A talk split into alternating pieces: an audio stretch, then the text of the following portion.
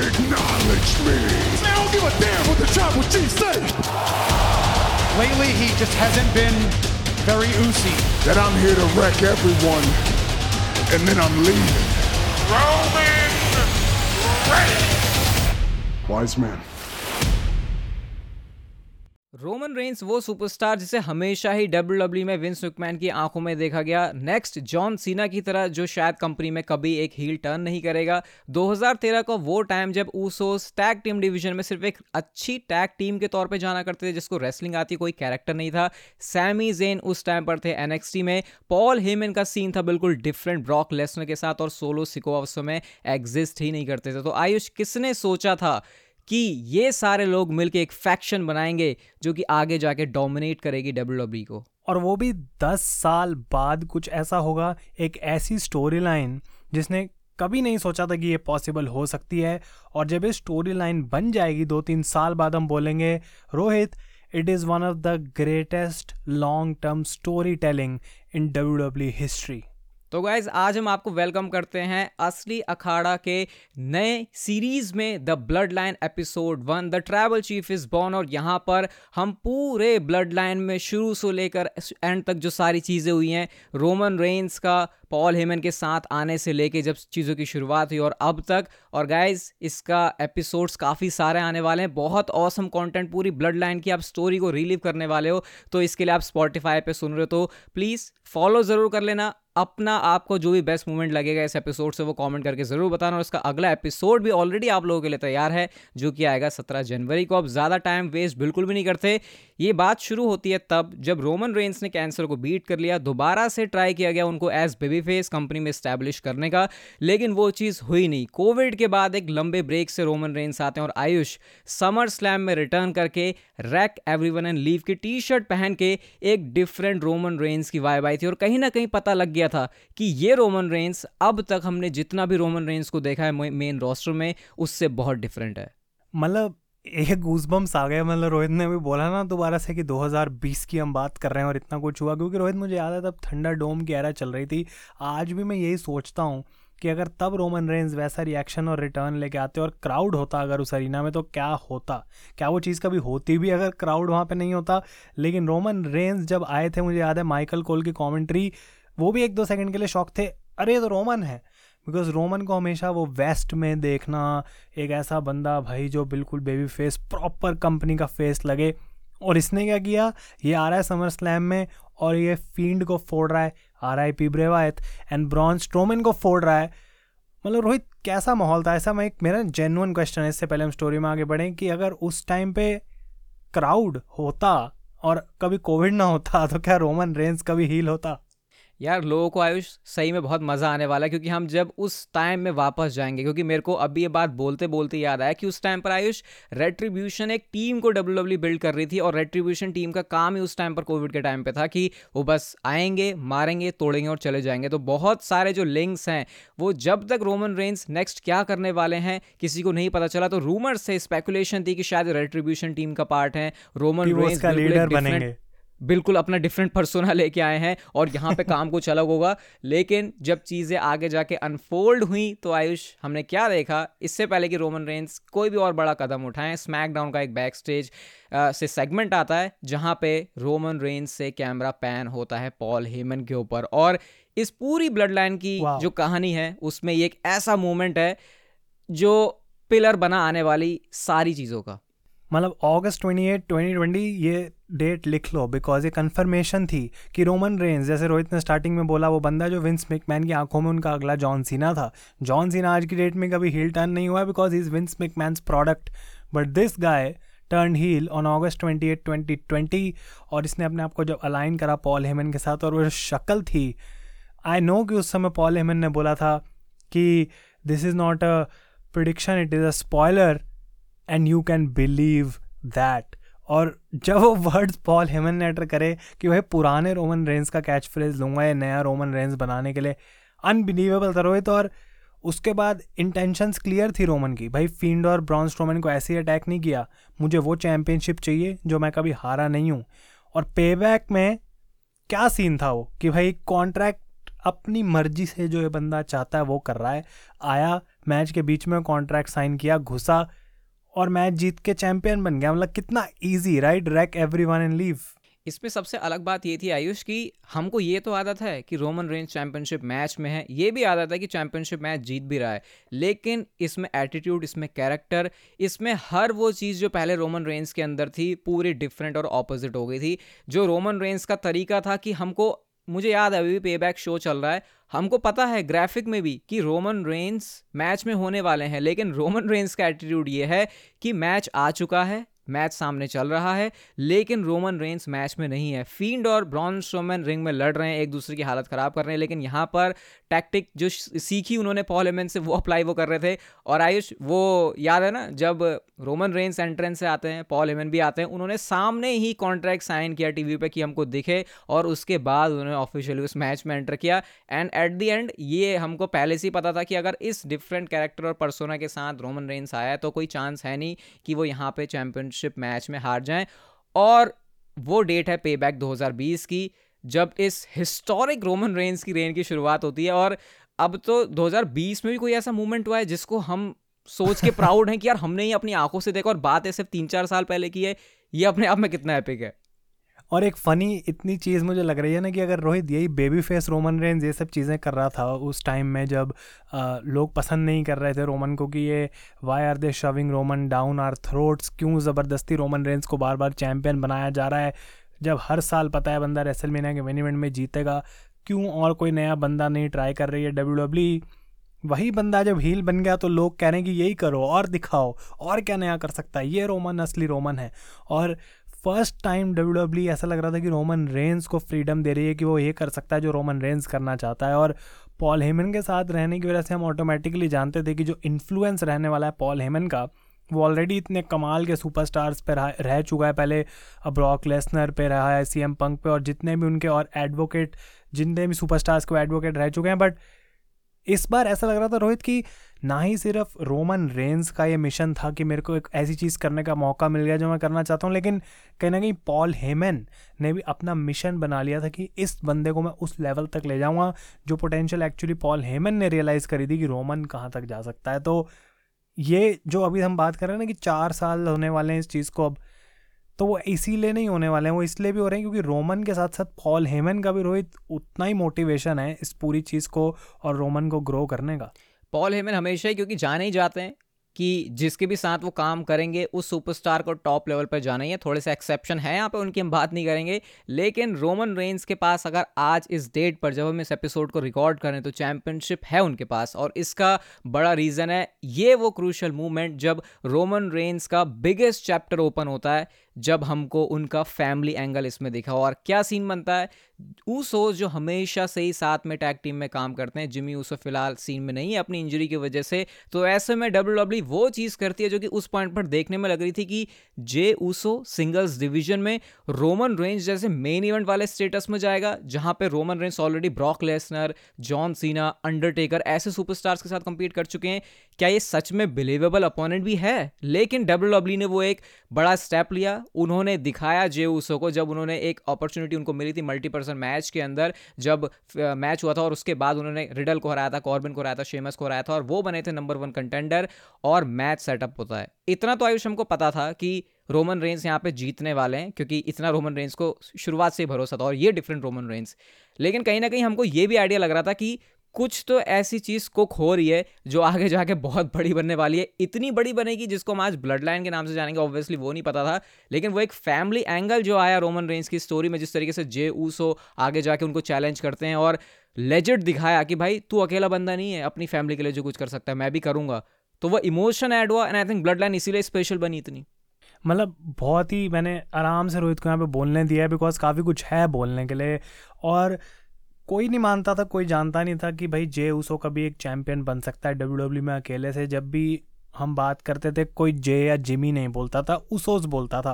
और tag team championships की बात होती थी तब उसोस की बात होती थी वरना उसोस की बात नहीं होती थी। इवन आयुष फनी बात यहाँ पे ये भी है कि हम लोगों को ये भी नहीं पता था कि जिमी और जे उसो में से जिमी कौन है और जे कौन एग्जैक्टली exactly, एग्जैक्टली exactly. जब तक उनका कोई अलग एक दूसरे का कैरेक्टर नहीं था वो फेस पेंट करके आते थे तो पता नहीं लगता था। Almost it was like Bella Twins का ट्विन मैजिक लेकिन एक पॉइंट पे जब डब्ल्यू ने बात रियलाइज़ करी कि अगर रोमन रेंस को हमें कुछ एक्स्ट्रॉर्डनरी बनाना है तो रोमन रेंज अकेला वो नहीं कर सकता। अगर हम उसको अलग अलग अपोनेंट्स देते रहें, उससे भी वो बात नहीं बनेगी। कुछ ऐसा करना पड़ेगा कि रोमन को इतना बुरा बना दो, इतना बुरा बना दो कि बाकी सारे लोगों को हम पसंद करना स्टार्ट कर दें। और एग्जैक्टली exactly अगर वो चीज़ करेंगे तो दोनों साइड पे फ़ायदा होगा, क्योंकि जिनको हेट मिलनी है, उसको हेट भी मिलेगी। और दूसरी तरफ़ तो जो भी है, उसको लोग पसंद करेंगे और जिमी ऊसो की इंजरी भी kind of blessing in disguise रही बिकॉज़ ऊसोज एक बार फाइनली टैग टीम में नहीं रहे, उनको ब्रेकअप करना पड़ा। तो भाई जे के साथ क्या करें? और आई थिंक कहीं ना कहीं ये जब मौका मिला जे को कि मैं रोमन रेन से लड़ने वाला हूँ फॉर द यूनिवर्सल चैम्पियनशिप तो कहीं ना कहीं जे के दिमाग में पॉइंट था कि भाई रोमन क्या आके बोल रहा है? रोहित कि मैं अपनी फैमिली के लिए प्रोवाइड करूँगा कि मैं बेस्ट बंदा हूँ, मैं सब कुछ हैंडल कर सकता हूँ अपने बल पे। Jey Uso is the part of the same family और उसको भी कहीं ना कहीं ये चीज़ पता थी कि मैं भी एक पॉइंट प्रूव कर सकता हूँ, मैं भी प्रोवाइड कर सकता हूँ, लेकिन रोमन को वो बात डाइजेस्ट नहीं हुई और उसके बाद जो क्लैश ऑफ़ चैम्पियंस 2020 में रोहित देखने को मिला, उसके बारे में क्या कहना है?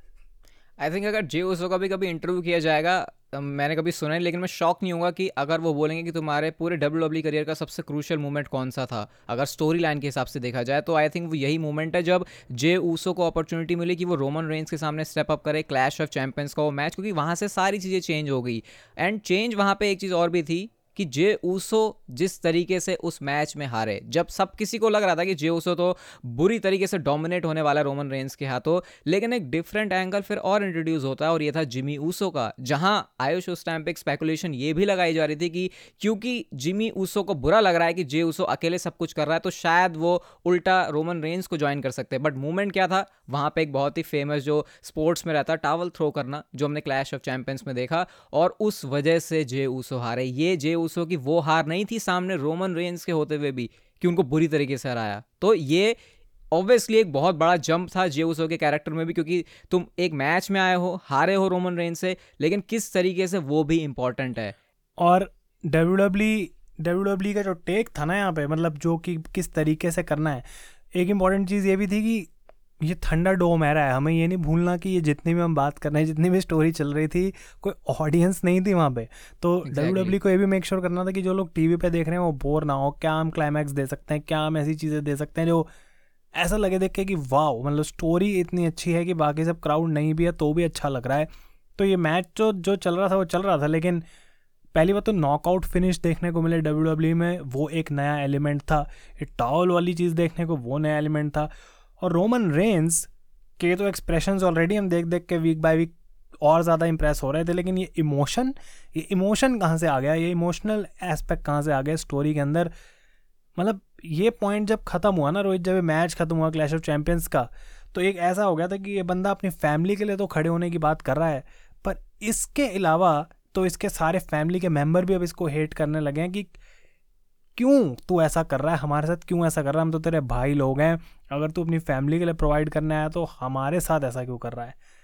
उस टाइम तक सीन ऐसे लग रहा था कि रोमन रेंज सिर्फ़ स्टोरी लाइन में एक बैड गाय है, लेकिन इस चीज़ के बाद जो रोमन रेंज ने करी, क्योंकि उन्होंने बोला कि जे उसो तो मेरा भाई है, चल तुझे मौके मिल रहे हैं। उस टाइम तक तो लग रहा था कि यहाँ पे सब भाईचारा लग रहा है, लेकिन ये पॉइंट वो था जब सभी को लगा कि रोमन रेंज को सिर्फ़ अपने आप से फ़र्क पड़ता है और भले ही अपने आप को नाम कुछ भी दे दे, वो कह रहा है कि मैं सेवियर हूँ या फिर मैं इसको लीड करके चलता हूँ, उन चीज़ों को कोई मतलब नहीं था। और आज तक जिस चीज़ को रोमन रेंज ने फ़ेमस किया अपनी स्टोरी में, वो यहाँ से शुरू होती है और वो था रोमन रेंज को एक्नॉलेज करना ट्राइबल चीफ को एक्नॉलेज करना। क्योंकि इसके बाद जब लग रहा था कि जे उसो तो सिर्फ़ एक पीपीवी तक ही मैच दे सकता है, ज़्यादा लोग इसमें इन्वेस्ट इन्वेस्टेड नहीं होंगे। लेकिन जिस तरीके का फिनिश डब्ल्यू डब्ल्यू ने डाला, एक और ब्रिलियंट आइडिया के साथ डब्ल्यू डब्ल्यू आई, क्योंकि अब ट्राइबल चीफ यहाँ पे था, अब रोमन रेंस सब, हर किसी से अपने आप को एक्नॉलेज करवाना चाहते थे, और एक आई क्विट मैच के अंदर रोमन रेंस ये एक स्टिपुलेशन ही अपने आप में इतनी कमाल की है कि ये इनफ था बताने के लिए कि कितना डीपली इन्वेस्ट कर है डब्ल्यू डब्ल्यू स्टोरी में।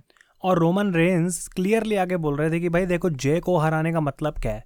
एक बंदा मेरी फैमिली से खड़ा हुआ, उसको शांत करा दिया, उसका भाई तो वैसे ही डर गया था, उसने टावल फेंक दिया।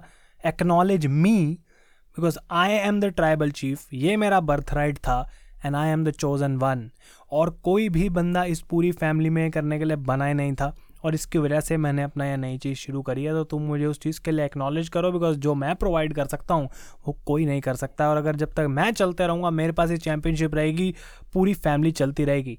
लेकिन कहीं ना कहीं जे को दिक्कत हो रही थी रोमन को एक्नॉलेज करने में, क्योंकि वो समझ नहीं पा रहे थे, देख नहीं पा रहे थे कि यार ये मेरा ही कज़न है, ये वही बंदा है जिसके साथ हम इतनी बार सिक्स मैन टैग टीम में लड़े हैं अलग अलग जगहों पर इन्वॉल्व हुए हैं, कितनी चीज़ें हमने इकट्ठी करी हैं, क्या ये वो बंदा है जो इस तरीके से आके अपना एटीट्यूड मुझे दिखा रहा है? तो रोमन ने क्या बोला, भाई, जे देखो, सीधी सी बात है, तुम्हें एक और मौका देता हूँ, कोई दिक्कत नहीं है। हेल इन अ सेल के अंदर एक आई क्विट मैच और इस बार मैं उस चीज़ को डबल ट्रिपल प्रूफ करके दिखाऊँगा, जो मैं बातें बोल रहा हूँ, वो सारी बातें सच हैं। और रोहित, हमने बात करी अभी इमोशनल पॉइंट की जो मैंने मेंशन किया। क्लैश ऑफ़ चैंपियंस तो डब्ल्यू ट्रेलर दिखा रही थी।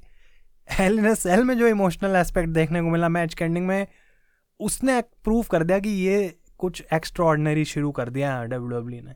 अभी क्योंकि हम इस एपिसोड को रिकॉर्ड कर रहे हैं 2024 में और अब जब मैं 2020 के इस मूवमेंट की बात कर रहा हूँ, जो बिल्कुल 2020 की एंड में हुआ था तो मैं कह सकता हूँ कि इतनी लंबी स्टोरी होने के बाद भी जो सबसे इमोशनल अगर मूवमेंट कुछ आया, जहाँ पर एक इमोशन नहीं, हर तरफ़ से चीज़ें काम कर रही हैं। वो मूवमेंट जब ब्रूटैलिटी की तरफ़ रोमन रेंज जा चुके हैं, लेटे हुए हैं बीच में, Jimmy Jey Uso steel steps ऐसे उठा रहे हैं कि जैसे कि वो आज रिंग में मर्डर कर देंगे। और ऐसा अग्रेशन इस तरीके का रोमन रेंज का एटीट्यूड फिर से हम बार बार देख रहे थे, यकीन नहीं हो रहा था कि ये वही रोमन रेंज बीच में खड़ा है। इवन आज तक रोमन रेंज की वो पिक्चर वो जी फ़ेमस है, जहाँ पर रोमन रेंज रो रहे हैं, रोमन रेंज रिंग में रो रहे हैं।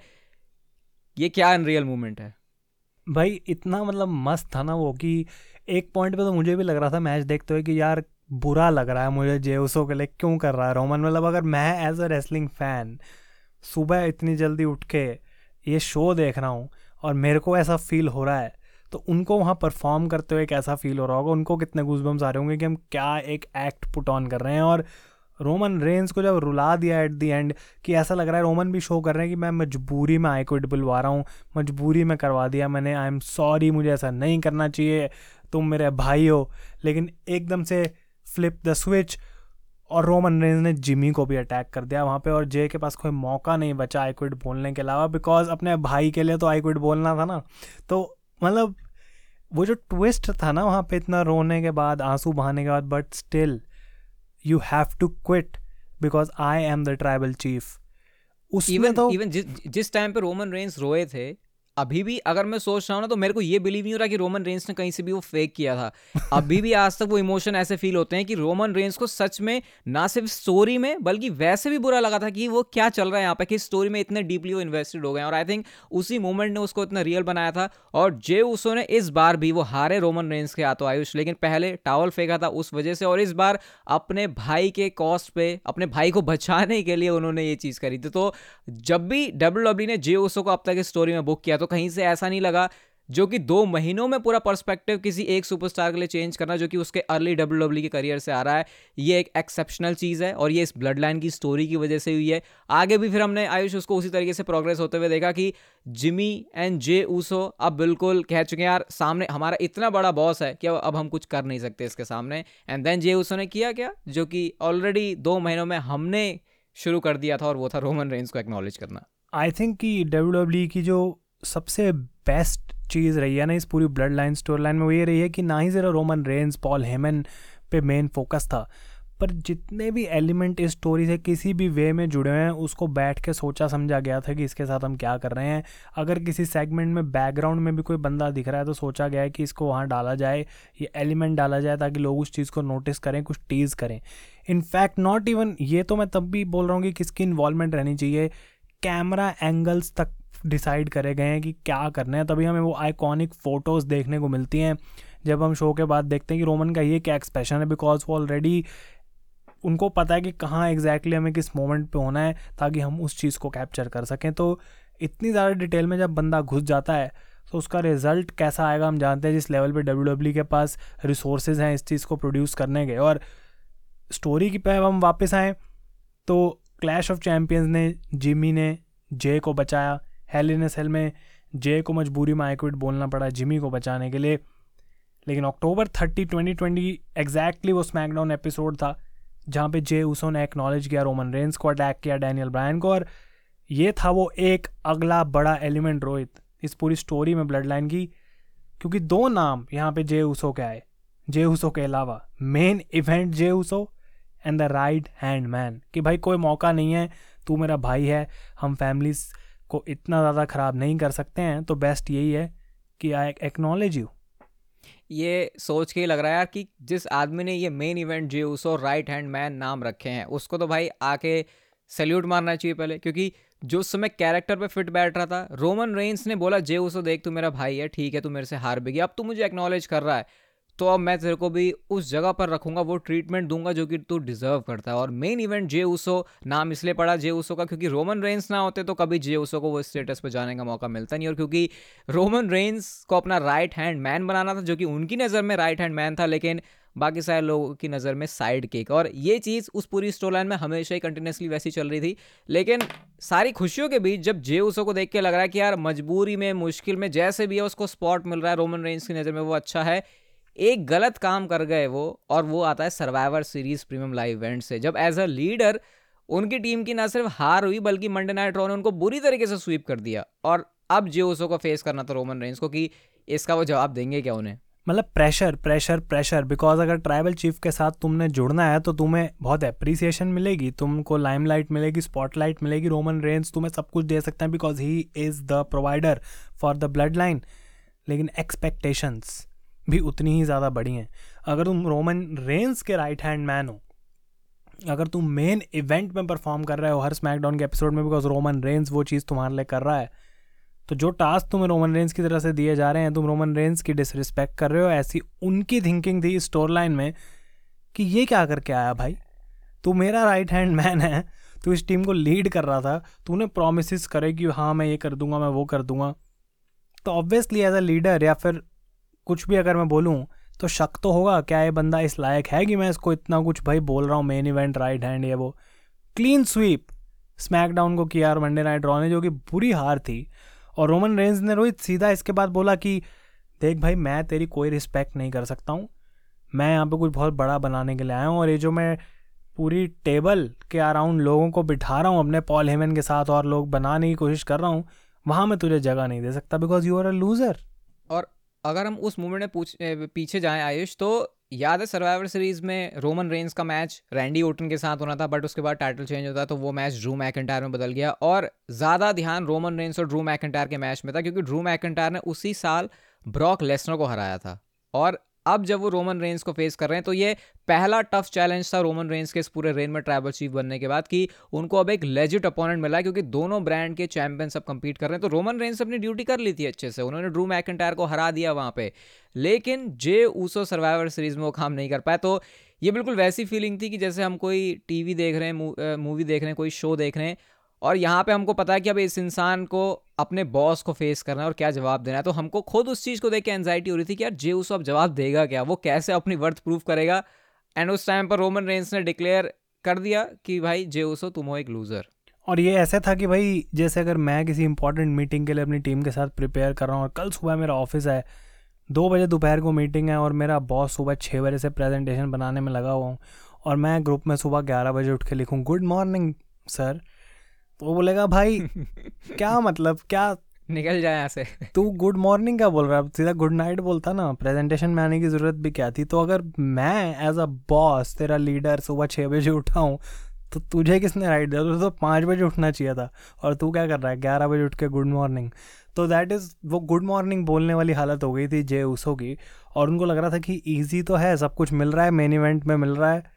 रोमन रेंस ने उनको खड़े भी वहाँ पर नहीं होने दिया। तो स्टोरी पे घूम फिर के वापस आए तो जे को अब पॉइंट प्रूव करना था रोहित कि मैं कैसे मनाऊं रोमन को बिकॉज़ जे वो स्ट्रांग उनको अपने आप पे डाउट नहीं था। उनको था कि मैं कुछ ना कुछ ऐसा करके ज़रूर दिखा सकता हूँ, लेकिन उनको बदले में सिर्फ़ एक चीज़ मिली रोमन की तरफ़ से, और वो थी डिसरिस्पेक्ट बिकॉज़ जब भी वो कोशिश कर रहे थे तो रोमन ऐसा लग रहा था उनको और तरसा रहे हैं। He was the typical narcissistic elder brother जो कि भाई तुम कुछ भी कर लो एट दी एंड उसको सिर्फ़ अपने से फ़र्क पड़ता है तो रोमन रेंज को कोई फ़र्क नहीं पड़ रहा और उसको इस चीज़ से बहुत खुशी मिल रही है कि मैं तुम्हें डिसरिस्पेक्ट कर रहा हूँ। स्टील चेयर से अटैक कर दिया जे उसो को बिना किसी मतलब के।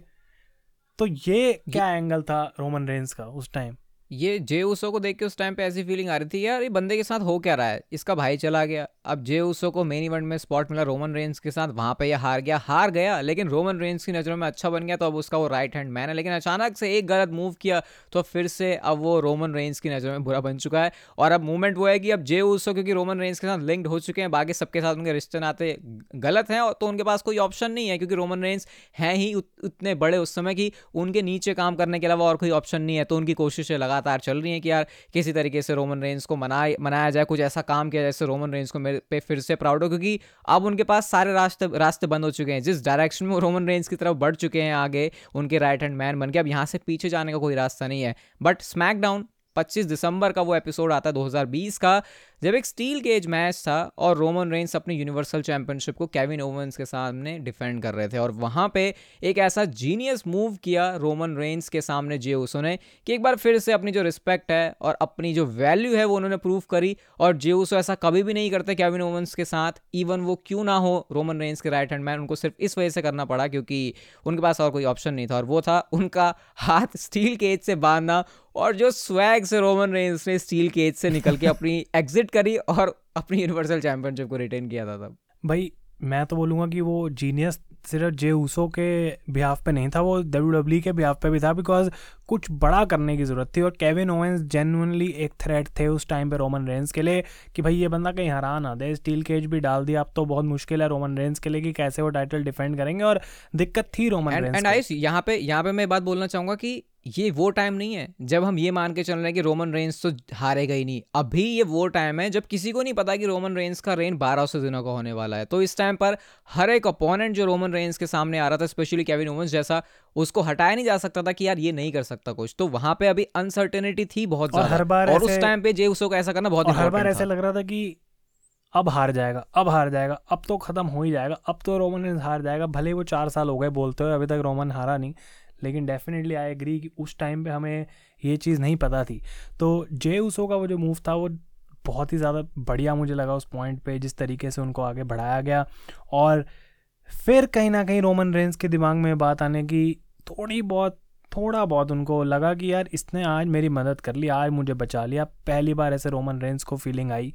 तो वो चीज़ आई थिंक कहीं ना कहीं बहुत बढ़िया थी और फिर एलिमिनेशन चेम्बर में जो रोहित रोमन रेंस ने करा कि जे ऊसो ही अगर जीत जाए एलिमिनेशन चेम्बर तो उससे तो मैं इजीली जीत जाऊँगा, वो तो मुझसे लड़ेगा भी नहीं।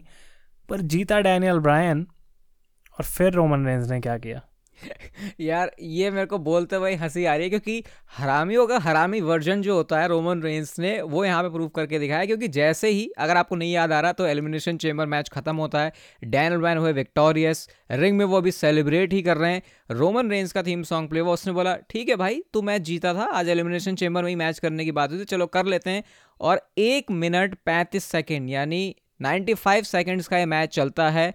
रोमन रेंस ने डैनल वैन को ऐसे हराया कि जैसे कि वो कुछ नहीं है नथिंग और चैंपियनशिप रिटेन हो गई। तो ये जो तरीका था ट्राइबल चीफ का, वो मतलब एक्सप्लेन इट भाई मैं तो ये बोलूँगा कि यहाँ पे भी जे ऊसो का कहीं ना कहीं फ़ायदा ही दिखा रोमन रेंस को बिकॉज़ जिस तरीके से डैनियल ब्रायन जे ऊसो से एंड में लड़े, वो एलिमिनेशन चेम्बर मैच जीतने के लिए ऑलरेडी डैनियल ब्रायन का तो एनर्जी सब कुछ डाउन ही थी, सब खत्म हो चुका था। तो अगर जे ऊसो जीतते तो मे भी हाँ वो इशू होता फैमिली वाली चीज़ फिर से बीच में आती रोमन रेंस को जे से लड़ना पड़ता शायद।